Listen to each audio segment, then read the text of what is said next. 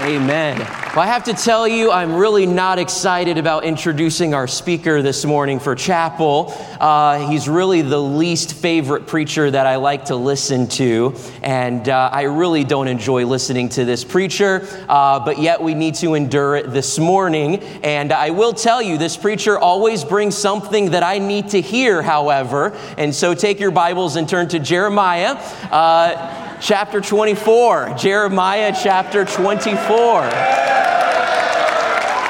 Now, I'm excited about this passage uh, this morning, and we're going to be in numerous passages this morning. Jeremiah chapter 24 is going to be more of a launching point.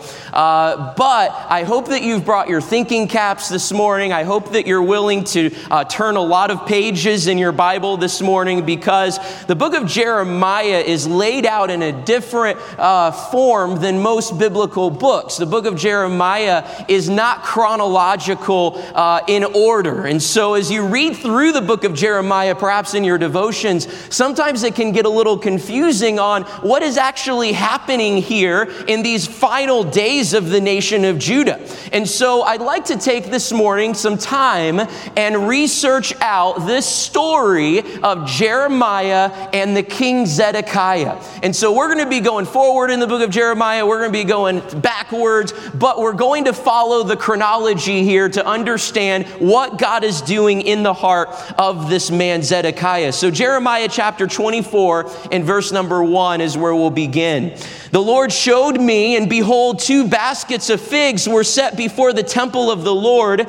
After that, Nebuchadnezzar, king of Babylon, had carried away captive Jeconiah, the son of Jehoiakim, king of Judah, and the princes of Judah with the carpenters and smiths from Jerusalem had, and had brought them to Babylon.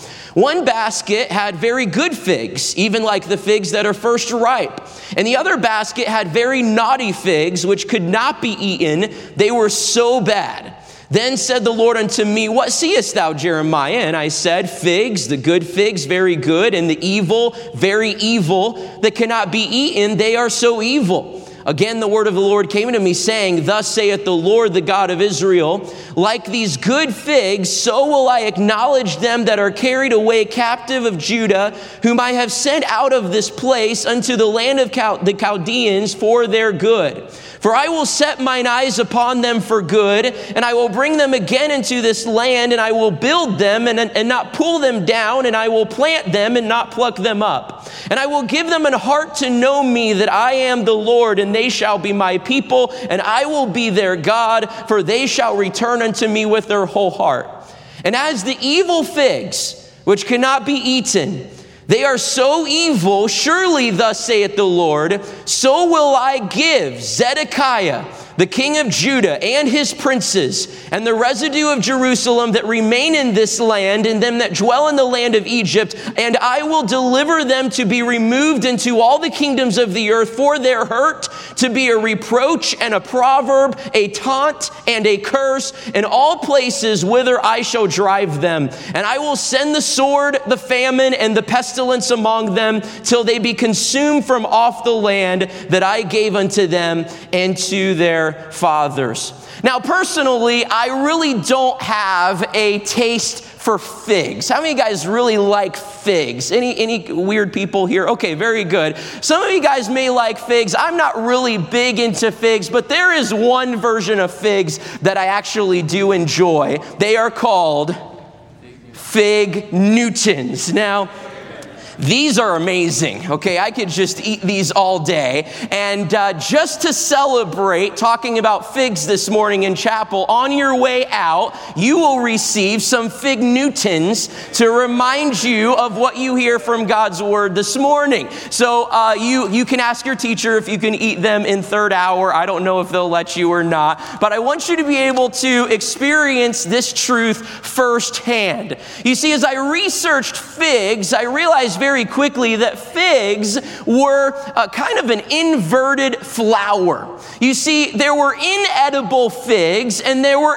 edible figs. Now, as Jeremiah writes this, the people would have no doubt known some of this uh, background information. They lived in an agricultural society, they would have known uh, what was a good fig and what was a bad fig. But if you haven't grown up on a farm, you might need to research this out a little bit, as was my my case. And so I realized very quickly that the difference between a bad fig and a good fig was whether the, that fig was pollinated by what is called a fig wasp. Now, the larva of a fig wasp lives inside of a bad fig. And farmers to this day, even in California, will purchase bad figs with the larva inside and they will hang them over the branches of their tree so that the larva and these wasps will come out of those figs and they will pollinate what could be a good fig. So when you are eating these fig Newtons after chapel, you are literally eating a fruit that ate a wasp. So this wasp will pollinate inside of these figs and uh, they will become edible. And then the wasp will die inside of the fig and the fig will digest uh, that wasp and, uh, and literally eat that wasp. Now, if the fig does not receive the pollen from the wasp, it will fall off the branch and it will spoil there in the field. In Jeremiah chapter 24, we meet a man named Zedekiah who is called a bad fig. He has become spoiled, he has become unappealing, and he has become disgusting in the sight of God. Now, Zedekiah was born with a different name. His name originally, as he was born into the family of Josiah, he was named Mattaniah, which literally means gift or hope of the Lord. Mattaniah was crowned king of the nation of Judah by Nebuchadnezzar as a puppet king at the age of 21. So, if you are 21 years old in here and you're getting ready to graduate college pretty soon, could you imagine your first job being king of an entire nation? Zedekiah is 21 years old when he takes the crown. As a child, he had seen the success of his father Josiah. Josiah led the last great revival for the people of Judah. He would have grown up in this palace. He would have seen the success of his father Josiah. His brother is going to be killed by the Babylonians. His other brother is going to be exiled by the Babylonians. His nephew is going to be exiled by the Babylonians. And now he is going to to be set up as a puppet king by Nebuchadnezzar and given the new name by the Babylonians of Zedekiah. Now his name means righteousness of Jehovah. Now, as you read through Jeremiah and you read through some of these stories that we're going to look at this morning, you don't really get the sense that Zedekiah is really a bad guy. You don't really get the sense that he is a wicked, evil king. When we think of evil kings, we think of maybe a guy like Ahab and, and a queen like Jezebel, or maybe King Ahaz, or maybe King Manasseh. All of these evil kings who did wickedly in the sight of the Lord. When you read through the account of Zedekiah, you really don't get the sense that he is a bad guy. And yet in Jeremiah 24, he is called an evil fig, and he is literally called a evil uh, in four books of the Bible. Jeremiah 42 or 52, verse 2, he says, and did that which was evil in the eyes of the Lord. Second Kings 24, 19, he did that which was evil in the sight of the Lord. Second Chronicles 36, 12, he did that which was evil in the sight of the Lord his God and humbled not himself before Jeremiah the prophet, speaking from the mouth of the Lord. Ezekiel gets really descriptive here and calls him a profane, wicked prince of Israel. Israel, whose day is come, whose iniquity shall have an end. Now, why is Zedekiah called evil? Why is he called a bad fig? When you read through his account, Zedekiah used a lot of religious language. Zedekiah approached Jeremiah asking God for wisdom, asking Jeremiah to pray for him. He, he freed all of the slaves in Jerusalem. He did some really good things, and yet the Bible is clear that he is evil for one reason he did not fully obey God. He would not receive the pollen of God's word fully and completely into his heart.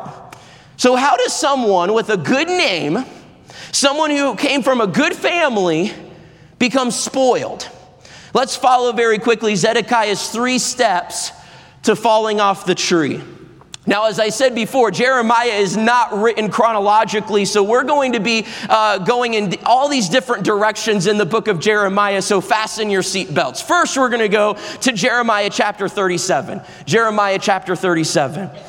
Jeremiah chapter 37 and 38 will give us a little bit of the background of what is happening. And all of these events are taking place right at the beginning of Zedekiah's reign. Zedekiah is placed on the throne in verse number one of chapter 37. And King Zedekiah, the son of Josiah, reigned instead of Coniah, the son of Jehoiakim, who Nebuchadrezzar, king of Babylon, made king in the land of Judah. But neither he nor his servants nor the people of the land did hearken unto the words of the Lord which he spake by the prophet Jeremiah.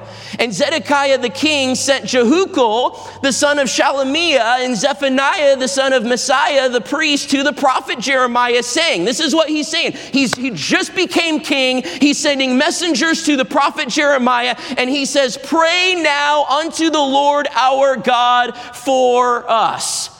Now, Zedekiah knew who Jeremiah was. Jeremiah has already preached about half of his book that you can read in the Word of God. He's already preached these sermons. He's very, very clear under the reign of Zedekiah's brothers of what is going to happen in Judah if they do not repent of their sin. He knows Jeremiah. Jeremiah would have been friends with his father, Josiah. Jeremiah had already preached much of his book already. And so Zedekiah now becomes king and he sends two messengers. He sends a guy named Zephaniah. This is not the Zephaniah the prophet that we read in his book later on, but this is Zephaniah. He is like the second in command priest of Judah. He sends Zephaniah, and Zephaniah is a friend of Jeremiah. Jeremiah has worked with him in the past for different reforms in Judah, and so this is a friend of Jeremiah. But then he also sends Jehucal, uh, who later on we're going to see is going to try to kill Jeremiah. So you have on one side the friend of Jeremiah coming, and then you have on the other side this guy who hates Jeremiah completely. And they come to Jeremiah and they say in verse number three, uh, he, they ask him if they would give him a word from God. Pray now unto the Lord our God for us. Look at Jeremiah's response in verse number nine. Thus saith the Lord, deceive not yourselves saying, The Chaldeans shall surely depart from us, for they shall not depart. What is Jeremiah saying? He's saying, Zedekiah, you think that if you use this religious language, you think that if you are going to uh, be reigning as king, that you can come to me and ask me for a request. He says, Deceive not yourself. You know the message. You know what I've been preaching. You know what God has been saying to you and to your brothers.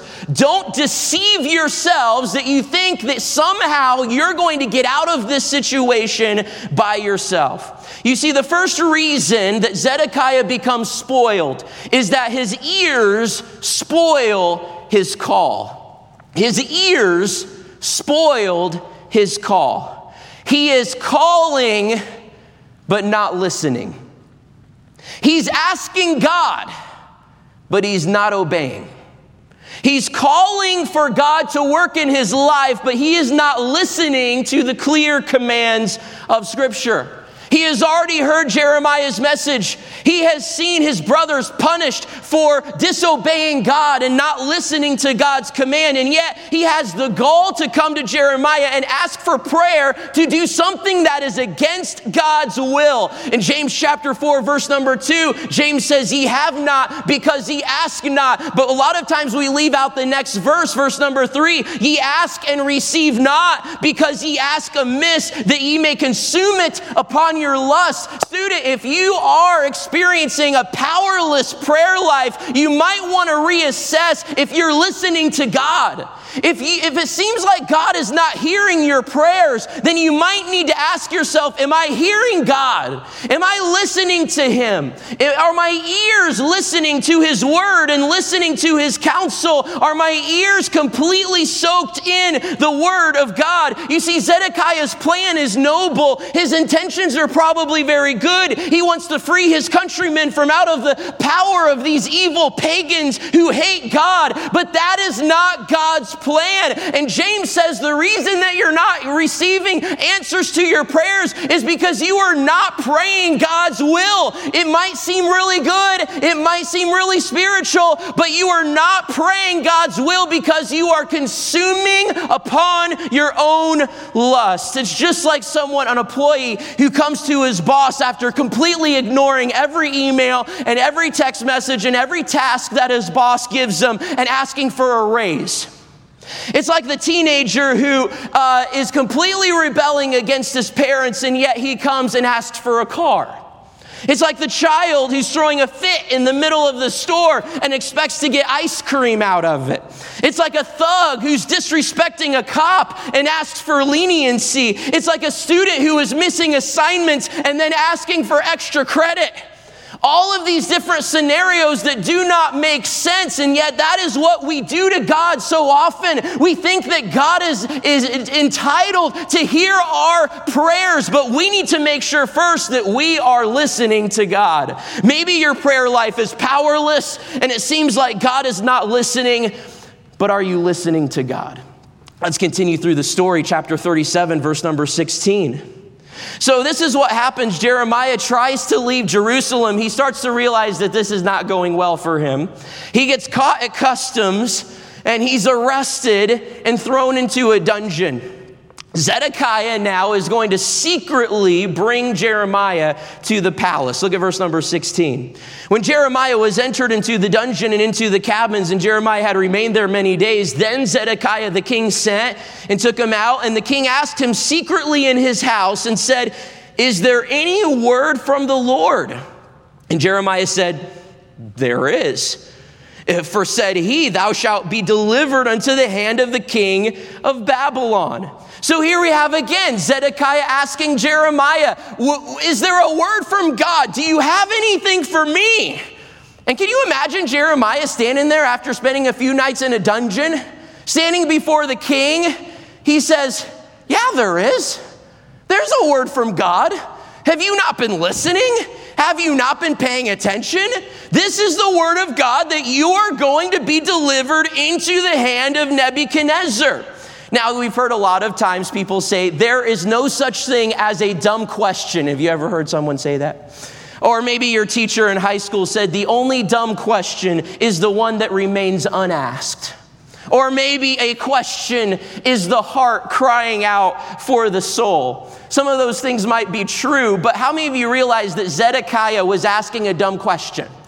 Okay. He, he was coming to Jeremiah and almost disrespecting Jeremiah and saying, Do you have anything from God for me? Jeremiah says, Yeah, I do. There is something from God. You need to pay attention to it. It's almost as if he thinks that all of the preaching that he has heard does not apply to him.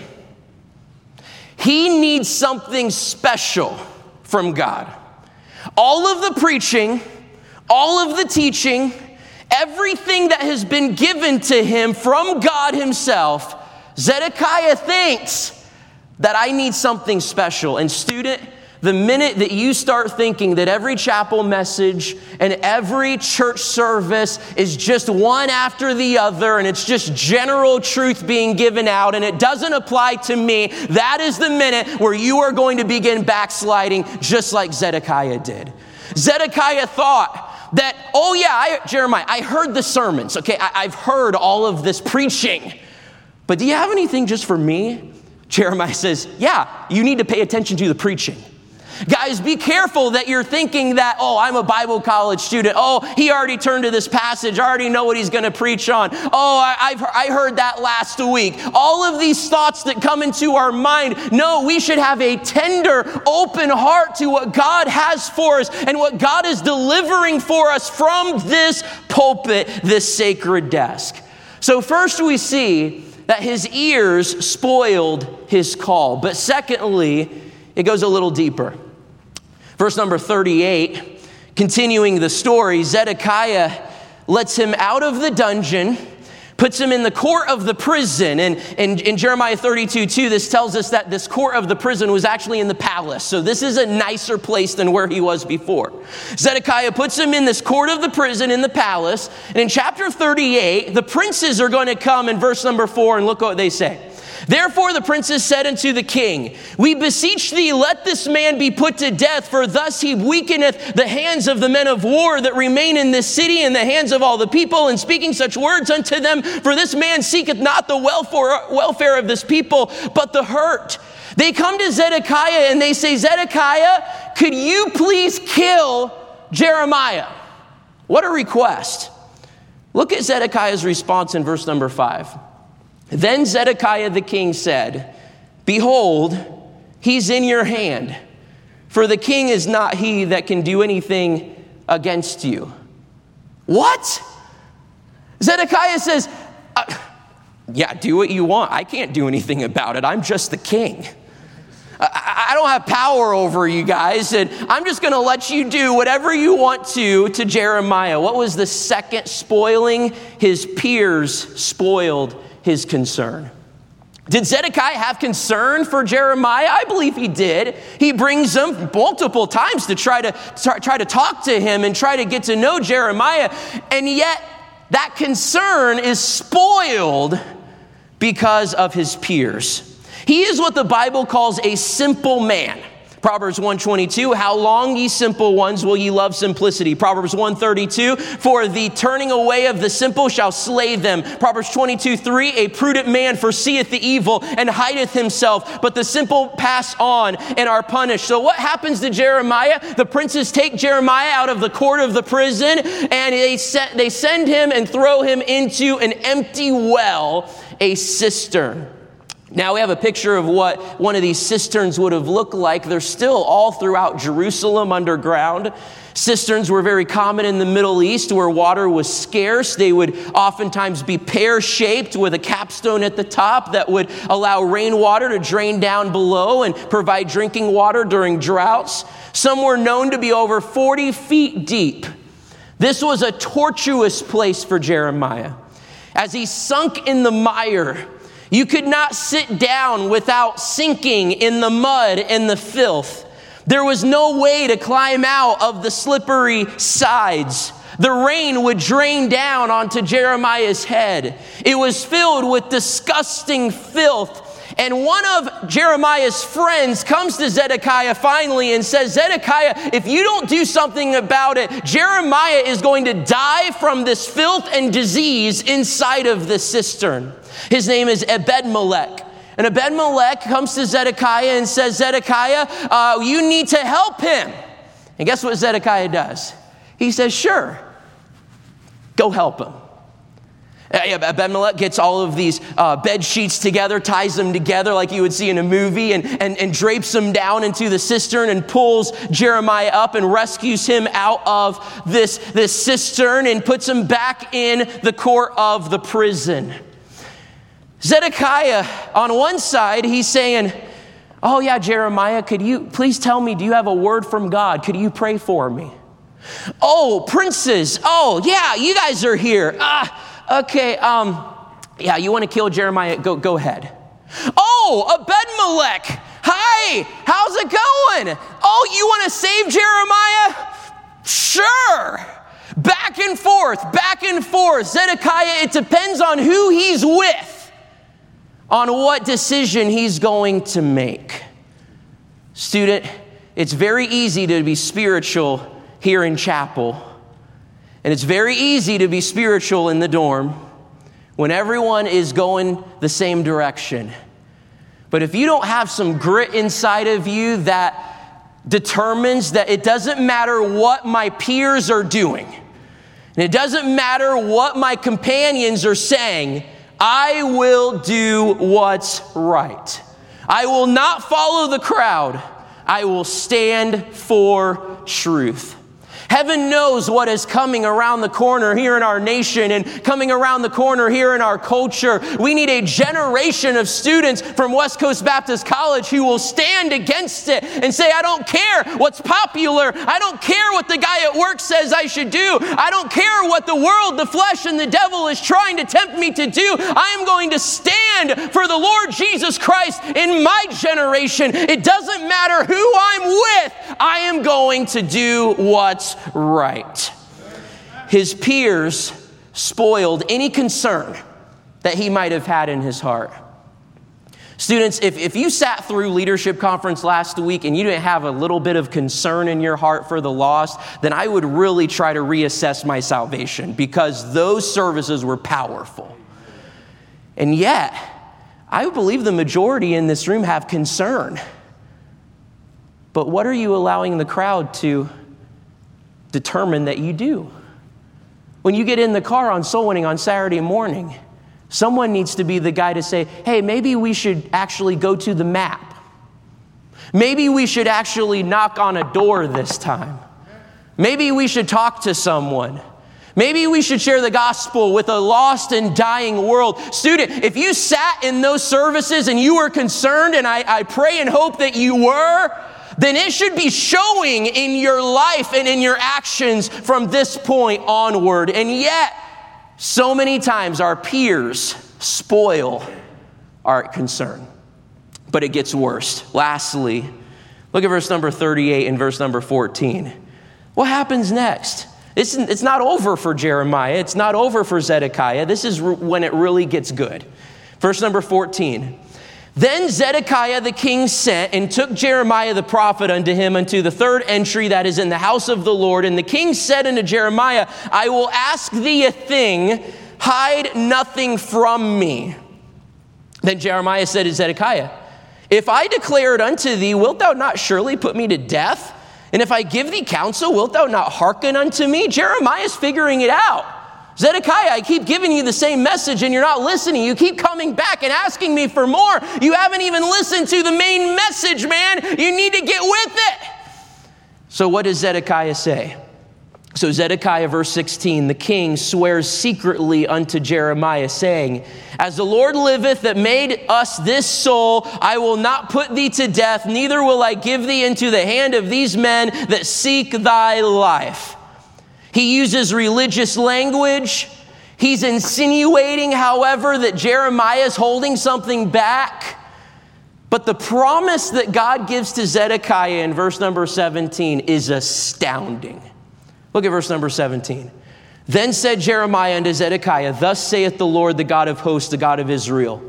If thou wilt assuredly go forth unto the king of Babylon's princes, then thy soul shall live, and the city shall not be burned with fire, and thou shalt live and thine house. You know what this is? This is God's mercy. This is God's grace on a man who has not been listening to anything that God has been telling him. He's using religious language. He's insinuating that uh, Jeremiah is holding something back. He thinks that the preaching of Jeremiah doesn't apply to him. And if I were God in this moment, I would be a little frustrated. I'd be done with this guy. I'd be ready to send in Nebuchadnezzar right now. And yet, a promise that was not given to either of his brothers, and it was not given to his nephew, it was given to Zedekiah if you will obey me, then I will bless you. This is mercy. This is God calling to Zedekiah. This is God asking Zedekiah to receive life, to receive joy, to receive hope, to receive peace. God is saying, I have this out for you, Zedekiah. I have this blessing for you if you obey me. There are so many if then statements in the Bible. John 8 31. If ye continue in my word, then ye are my disciples indeed, and ye shall know the truth, and the truth shall make you free. Romans 8 31. If God be for us, then who can be against us? Galatians 3 1. If ye then be risen with Christ, then seek those things which are above, where Christ sitteth on the right hand of God. Set your affection on things above, not on things on the earth. 1 John 5 12. He that hath the Son hath life, and he that hath not the Son of God, God hath not life. There are if then statements, and the, there are these conditional promises all throughout the New Testament where God is reaching out with a, a stretched forth hand and saying, Please, will you follow me? Will you obey me? You have no idea what I have for you. I hath not seen, nor ear heard, neither has entered into the heart of man the things which I have prepared for them that love me. God is saying, I have such an amazing life for you. I have such blessing and peace and hope and joy that the world cannot give, and yet you will not obey. Look what Zedekiah says in verse number 19. What a promise! What a blessing! But look at verse number 19. And Zedekiah the king sent unto Jeremiah, I am, what's the next word? Afraid. Thirdly, his fears spoiled his capability. His fears spoiled his capability. Zedekiah had the capability to see a revival in his generation. God says, if you would just go out to Babylon, I will take care of you, I will protect you through this. And yet, Zedekiah says very honestly, very openly to Jeremiah in the court of the temple I am afraid. But we have to finish the verse. What is he afraid of? Who is he afraid of? This is amazing to me. He does not say he's afraid of the princes. You know, the guys who were trying to kill Jeremiah. He doesn't say, I'm afraid of the princes. I'm afraid of the people here in Jerusalem. Guess who he says he's afraid of in verse 19? I am afraid of the Jews that are fallen to the Chaldeans, lest they deliver me into their hand and they mock me. Who is he afraid of? He's afraid of the Jews who have already left Jerusalem. Now, Jeremiah has been very clear throughout his book, uh, chapter 27, verse 17 Hearken not unto them, serve the king of Babylon, and live, wherefore should the city be laid waste? These are the people who listened to Jeremiah and said, Oh, God wants us to go to the Babylonians. Okay, I'm going to follow what God wants me to do. These are the good guys. These are the people right with God. And Zedekiah says, Jeremiah, I'm afraid not of the bad guys, not of the wicked culture, not of the princes and my peers. I'm afraid of the good guys. I'm afraid of what they are going to think of me. How many good decisions have been lost because of fear of the right people? Student, I know there are some of you who are struggling with besetting sins. Is you come to this altar every chapel and you ask God to deliver you and you repent and you have a sincere heart. But you've realized very quickly that if I don't talk to someone about this, then I, am just going to keep falling into this over and over again. I probably need to get some counsel. And yet there's something inside of you that's saying, I'm afraid of what they're going to think of me. I'm afraid of what my pastor's going what am I what's my pastor gonna say? What, what are my parents gonna think? Some of you guys have a besetting sin. And, you, and you're falling over and over and over again, and devil's getting the victory, and you think you're getting away with it. But the devil's just waiting until you get out in ministry where he can bring some more people down with you. Why don't you get it right? Why don't you talk to someone who loves you? Are you afraid of what they're going to think? Zedekiah says, ah, Jeremiah, I've been, I've been living wrongly. I'm admitting that. But if I go out to the Babylonians and obey God, what are those guys going to think out there who already did it? There are some students in this room who know that God has called you to ministry, but you're afraid. You're paralyzed by your fear. I'm a senior. What is everyone going to think? I, what, what are they going to say about me that I've been holding out for so long? Some of you guys need to get saved. And some of you think that if I go and get saved and get rebaptized, then, then I'm going to be the laughing stock of, the campus. No, that's not true. We, you have a student body who loves you and who cares about you and who's going to rejoice with you. Don't let the good people stop you from doing what God wants you to do. We could talk about so many different aspects of life. Some of you guys are so self centered. You're just consumed with yourself and you're consumed with how people think, what people think of you. if you can't get that taken care of right now, it's going to paralyze you in ministry. Zedekiah says, I'm literally the king of an entire nation, but I will not obey God because I'm afraid of what the good people are going to say. Student, what is it in your life that you've been holding back on? You, have you, heard some of the most amazing preaching in, in the entire world in the past week. You've heard some testimonies on video and, and behind this pulpit of men who have stood for God during unspeakable trials. You've been to practical sessions about how to reach your world for Jesus Christ.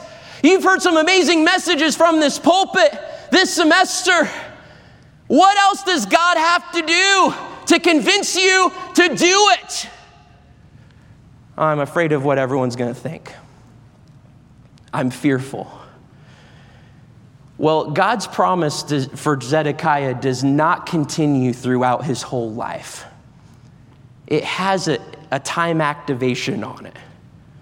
This is a promise for him right now. And Zedekiah does absolutely nothing. I, if you asked me a year ago if I ever had a near death experience, I would have to honestly tell you no until January of this year. And uh, I remember we were traveling for uh, the college, and we were up in Northern California, and it was our second church. And uh, we had just left here this, that morning. We had stopped at a church on the way up there, preached that morning at a service, kept driving up north around Yosemite area kept driving up there did the, preach the service that night i mean by the end of that day i was absolutely exhausted and we were staying in someone's home that night so we got into this home and it was a kind of a pre-manufactured home it, it was, it was brand new the family had just moved in a few months before and it was just a, a, a beautiful new home that they had purchased and uh, they showed us the room, and uh, me and the other guy in the group had two separate rooms, and we, we, we got settled and we uh, fellowshipped with the family a little bit. And then finally, we went to bed. Okay, which I was looking forward to. And so I lay down, and it was about probably two in the morning. You know how when you're asleep, and you start to hear something and your brain's trying to process what exactly is it okay? And, and I'm just laying there. I don't know how long I just laid there trying to process what was going on. I was so out of it. But eventually I realized that this was an alarm going off in my room. I was like, okay, well, this is not good uh, what do I do about this? I wasn't, it, it was, it, I didn't know if it was a fire alarm. I didn't know if it was a carbon monoxide alarm, but it was in the ceiling of my room just going crazy. And so eventually I'm lying there trying to figure out what to do. And the guy that we're staying with bursts into my room, tears it out of the ceiling, and then leaves.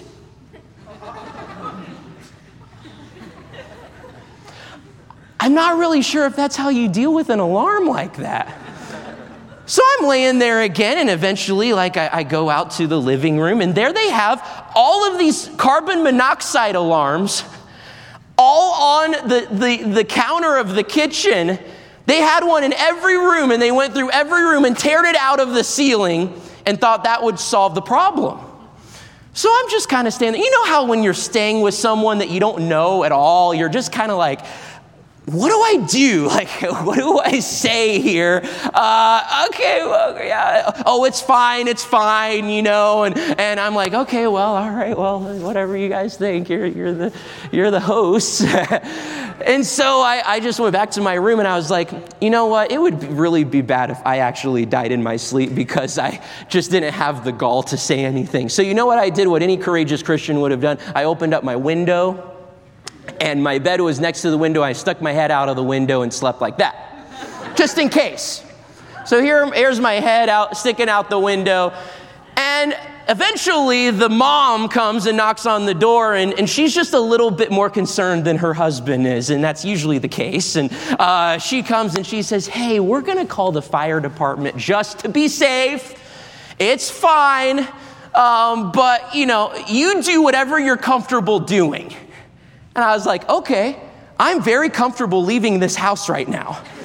And so me and the other guy from the college went and sat in our 15 passenger van at two o'clock in the morning and waiting for the fire trucks to get there. She said, I'm not even going to wake up the kids. It's probably nothing, but you guys do whatever you want. And we were like, okay, we're out of here.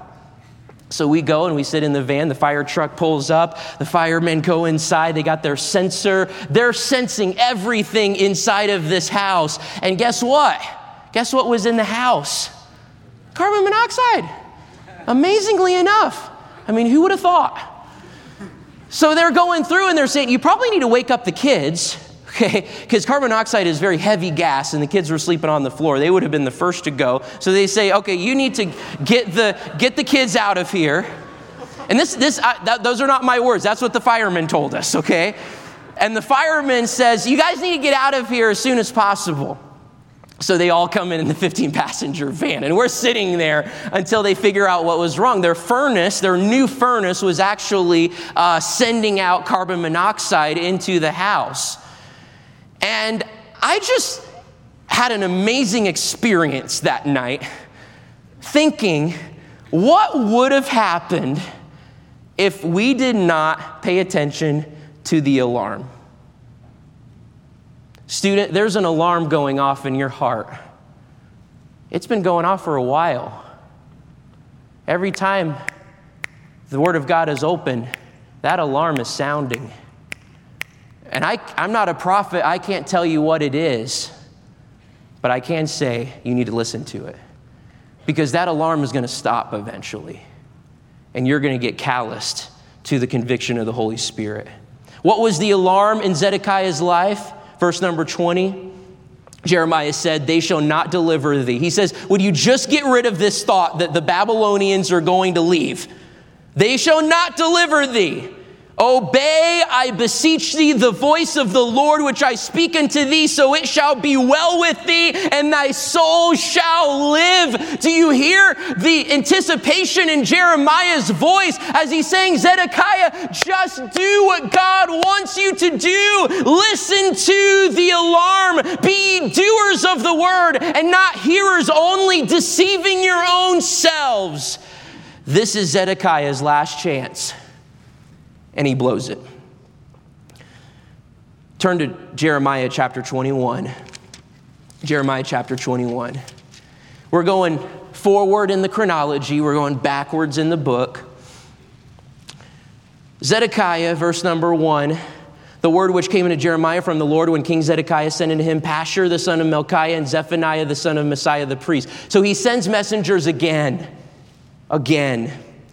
And, and, what do they say? Inquire, I pray thee, of the Lord for us, for Nebuchadnezzar, king of Babylon, maketh war against us. If so be that the Lord will deal with us according to all his wondrous works, that he may go up from us. They say, Will you please deliver us? And Jeremiah says, Absolutely not. Look at verse number four. Thus saith the Lord God of Israel, Behold, there is no if then anymore in verse number four. What does he say? Behold, I will.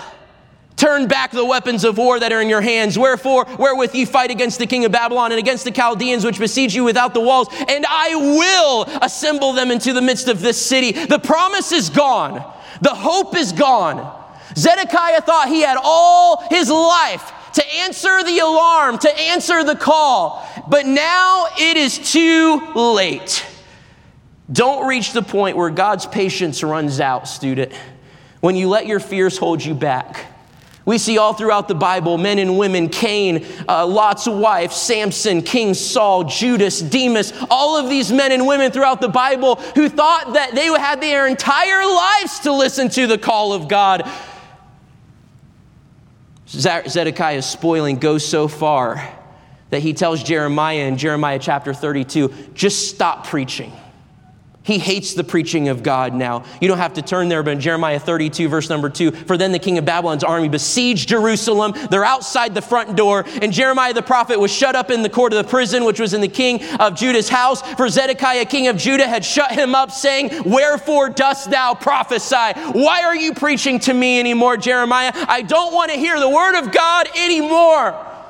And as we close this morning, let's look at what happens. What's the result? Jeremiah chapter 52, and we'll be done. Over and over again, Zedekiah has a chance. But he, is, he does nothing. And I would propose to you that the reason he is called evil and wicked is because it's not because he didn't do any, he, he didn't do wrong he, he, or he did these awful sins, it's because he didn't do anything. He did nothing. Look what happens to him in verse number one. Zedekiah was 120 years old when he began to reign. He reigned 11 years. He had 11 years to answer this call. In Jerusalem, and his mother's name was Hamutal, the daughter of Jeremiah of Libnah, not the same Jeremiah. And he did that which was evil in the eyes of the Lord, according to all that Jehoiakim had done. For through the anger of the Lord it came to pass in Jerusalem and Judah, till he had cast them out from the presence that Zedekiah rebelled against the king of Babylon. And it came to pass in the ninth year of his reign, in the tenth month, in the tenth day of the month, that Nebuchadrezzar, king of Babylon, came, he and all his army, against Jerusalem, and pitched against it, and built forts against it round about. So the city was besieged unto the eleventh year of King Zedekiah. And in the fourth month, in the ninth day of the month, the famine was sore in the city, so that there was no bread for the the people of the land. Then the city was broken up, and there's chaos reigning now. And all the men of war fled and went forth out of the city by night by the way of the gate between the two walls, which was by the king's garden. Now the Chaldeans were by the city round about, and they went by the way of the plain. But the army of the Chaldeans pursued after the king and overtook Zedekiah in the plains of, plains of Jericho, and all his army was scattered from him. Then they took the king and carried him up into the king of Babylon to Riblah in the land of Hamath, where he gave judgment upon him. And the king of Babylon slew the sons of Zedekiah before his eyes. He slew also the princes of Judah in Riblah. Then he put out the eyes of Zedekiah, and the king of Babylon bound him in chains and carried him to Babylon and put him in prison till the day of his death. The last thing that Zedekiah saw on this earth was the murder of his two sons. What's so frustrating about this passage is it could have been avoided. All of this heartache and pain and chaos could have been avoided if one man would have not let his ears, his peers, or his fears stop him from doing what God had called him to do. Let's pray.